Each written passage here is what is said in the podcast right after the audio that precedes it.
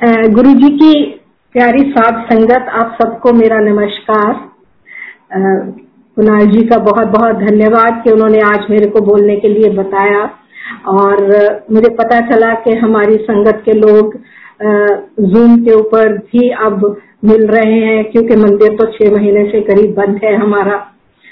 तो मेरी गुरु जी के साथ एसोसिएशन गोज बैक टू 1998 मैं पहली बार गुरु जी को 1998 में मिली थी और जब मैं पहली बार गुरु जी के पास गई तो तभी गुरु जी ने मेरे को बोला कि, इधर आ, इधर आके मेरे पैराच बैठ।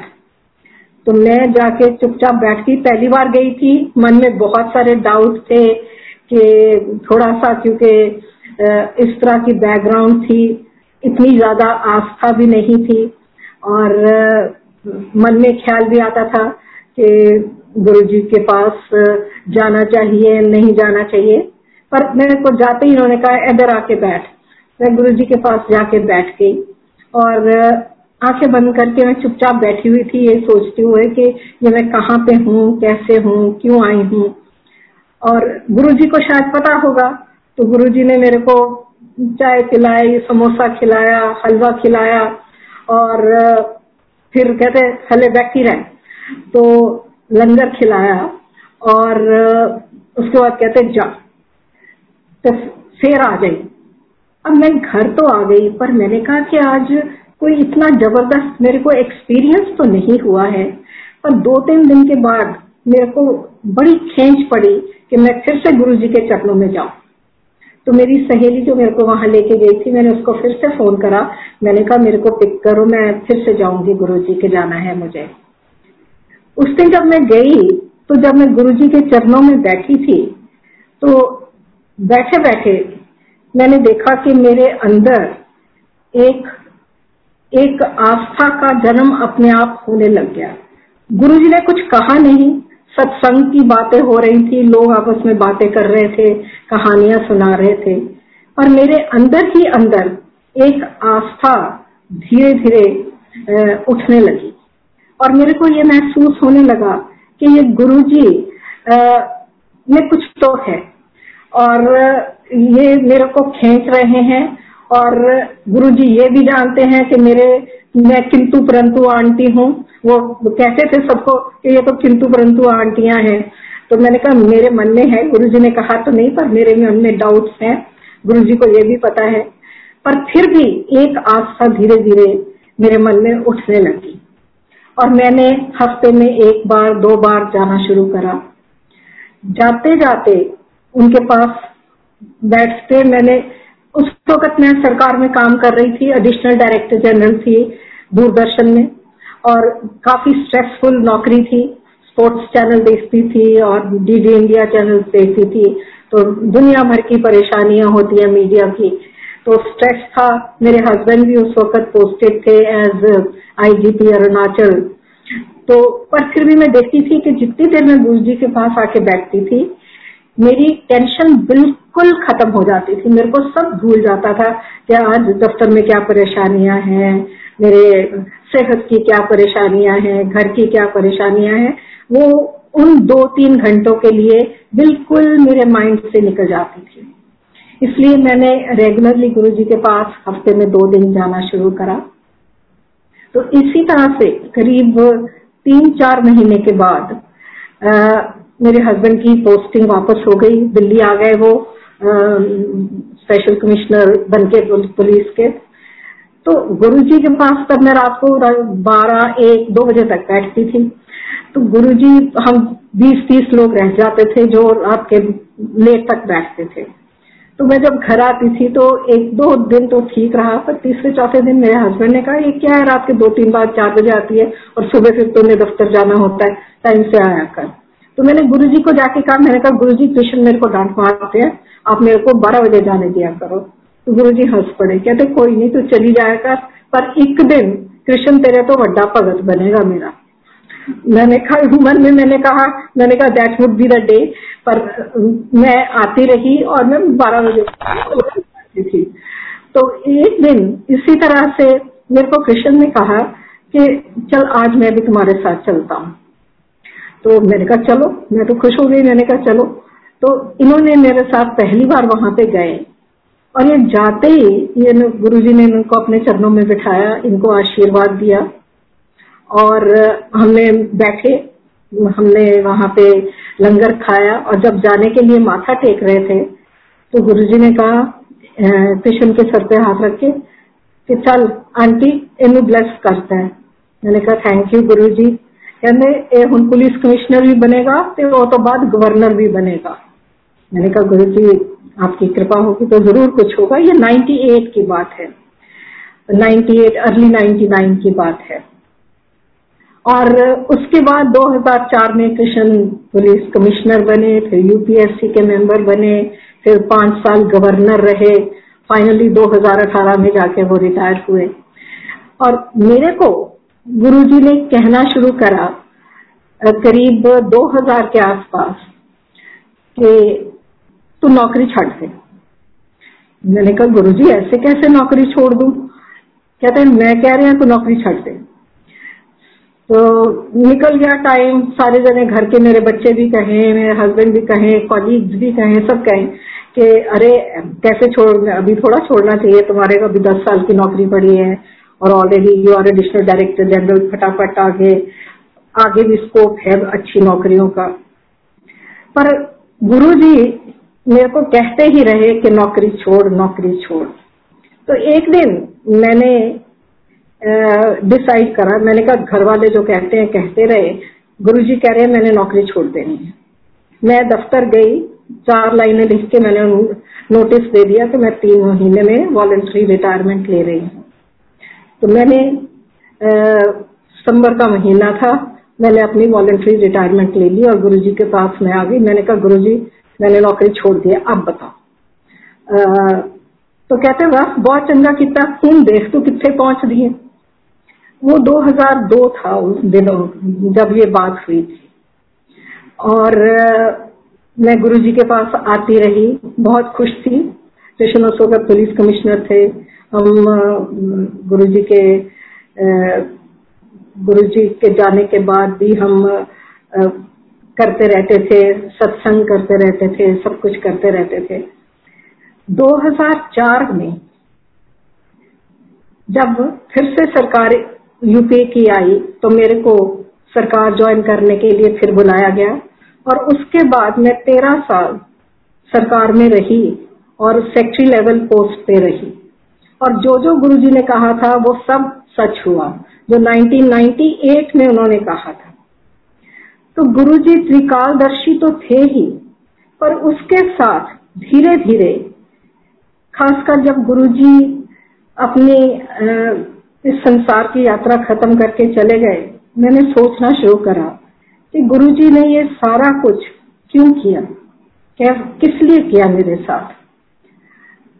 तो मेरे को समझ आने लगा कि ये सारी तैयारी थी।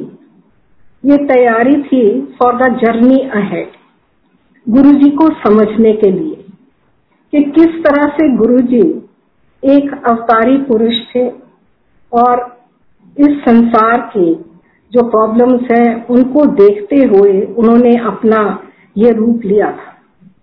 ये कुछ महीने पहले ही मेरे को एक दिन ख्याल आया। मैं हमेशा जब बड़े मंदिर जाती थी तो मैं देखती थी कि वहाँ पे बाल रूप है शिव जी का। आपने कहीं नहीं देखा होगा कि शिव जी को बाल रूप में इंटरप्रेट करा हो, उनकी मूर्ति बाल रूप में हो। और मैं बहुत सोचती थी कि गुरु जी के यहाँ पे बाल रूप में क्यों है ये मूर्ति शिव जी महाराज की? और ये तो सब बताते थे कि गुरु जी शिव जी के और गुरु नानक साहब के भगत हैं और उनकी सारी जो शक्तियाँ हैं उनसे डिराइव है। पर मेरे को करीब छह, आठ महीने पहले मैं एक दिन बैठी थी ध्यान लगा के गुरु जी के स्वरूप के सामने तो मुझे ख्याल आया कि ये जो बाल स्वरूप है शिव जी का, वो क्यों रखा गया था वहाँ पे? गुरु जी उसके साथ आइडेंटिफाई क्यों करते थे? जब भद्रकाली ने अवतार लिया तो उनको शांत करने के लिए शिवजी ने बाल रूप लिया था। बाल रूप क्यों लिया था शिवजी ने? सिर्फ़ एक ही बार बाल रूप लिया है। और उन्होंने बाल रूप इसलिए लिया था कि एक बहुत गुस्से में वायलेंट स्टेट में एक ज़रूरत है ममता, प्रेम और सिंपथी और, ये सारी जगाने की। तो उस ममता और प्रेम और सौहार्द की की फीलिंग को जगाने के लिए भगवान शिव ने बाल रूप लिया था। तो उस दिन मुझे समझ आया कि गुरुजी शिव जी के बाल रूप को क्यों वहाँ पे रखा गया है, क्योंकि गुरुजी की पर्सनैलिटी ही ऐसी थी कि वो शांति और वो सुख और वो ममता और वो प्रेम और वो सहानुभूति हर एक के लिए मन में पैदा करते थे। उनको देखते ही आपके हृदय में एक ठंडक पड़ जाती थी। आपकी जो आ, सारी कुंठाएँ होती थी आपकी जो एंगर होता था वो सब खत्म हो जाता था। तो उसके बाद में अब जब भी मैं रोज रात को जब शिव जी और गुरु जी की स्वरूप के सामने बैठती हूँ तो मुझे वही बाल स्वरूप याद आता है। और बिल्कुल बाल चाहे वो शिव जी का बाल स्वरूप हो या वो गुरु जी का स्वरूप हो, उनमें कोई भी अंतर नहीं होता। वो वो ही फीलिंग्स को हमारे अंदर उजागर करते हैं, जो गुरु जी हमें हमेशा सिखाना चाहते थे। गुरु जी कहा करते थे कि अगर तुम किसी का सब सब लोगों की मदद करो, पर अगर मदद नहीं कर सकते तो किसी का नुकसान मत करो।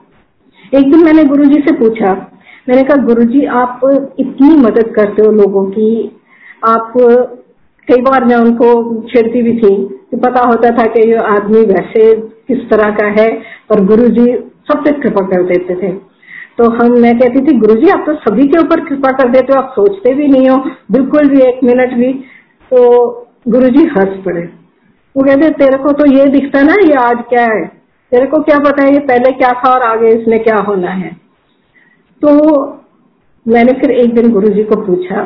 मैंने कहा, गुरुजी तो फिर आप इनके सारे दुख अपने शरीर पे ले लेते हो, आपको सहने पड़ते हैं।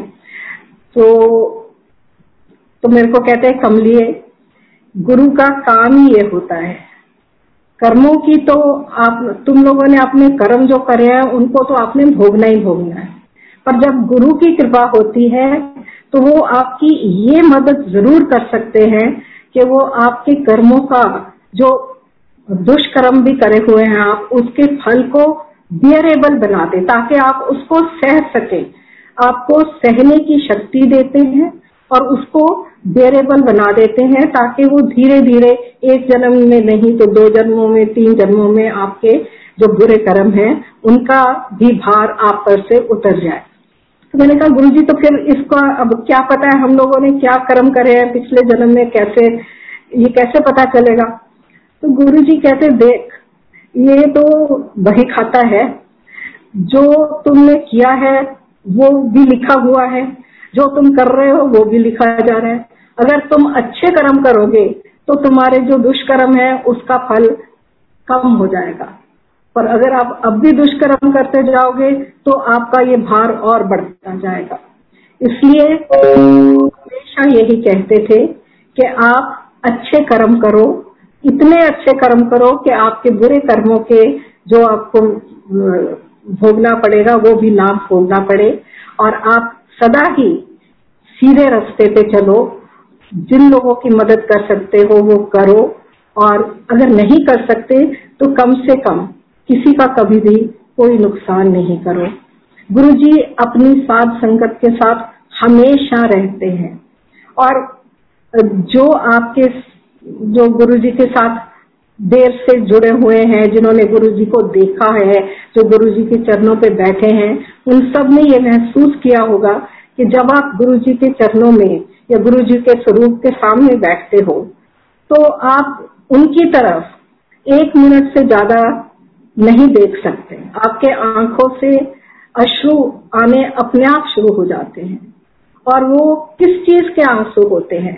मैं जब राष्ट्रपति भवन में थी तो हमारे घर के सामने मिलिट्री फैक्ट्री थे खोसला उनकी वाइफ जो पहली बारी गुरु जी की संगत में आई और हमारे घर में जब था।